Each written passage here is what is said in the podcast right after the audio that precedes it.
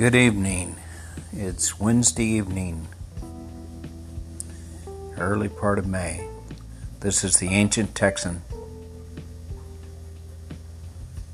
Low unemployment farce.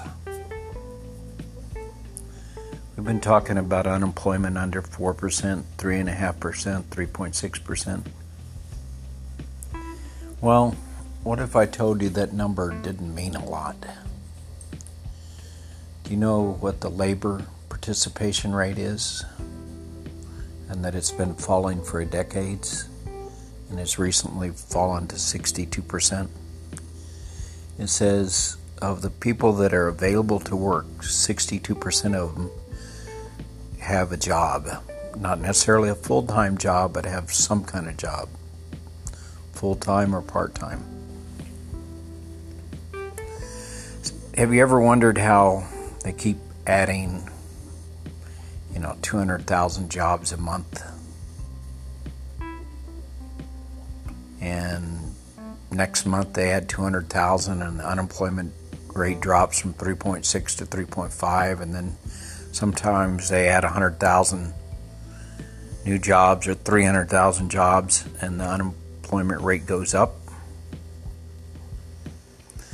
Well, because they're pulling in from roughly 40% of our population that doesn't have a job.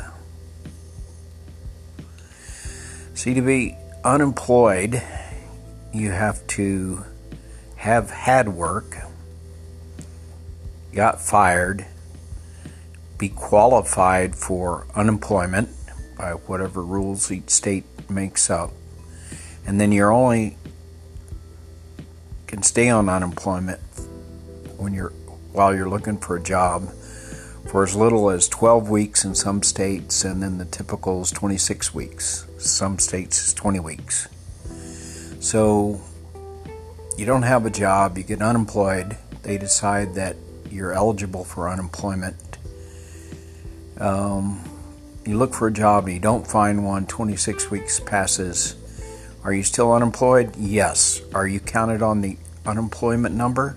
No. You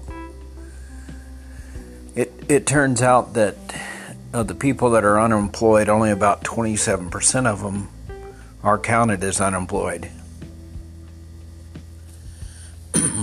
now, why that's a good number and why it's used all the time, I don't know.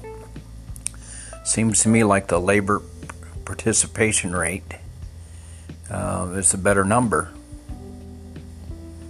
And it says about 40% of our population that is in the work age and that are physically able to work, only 60% of them have jobs. Think about that the next time you see an unemployment number. Sounds pretty worthless to me. This is the ancient Texan.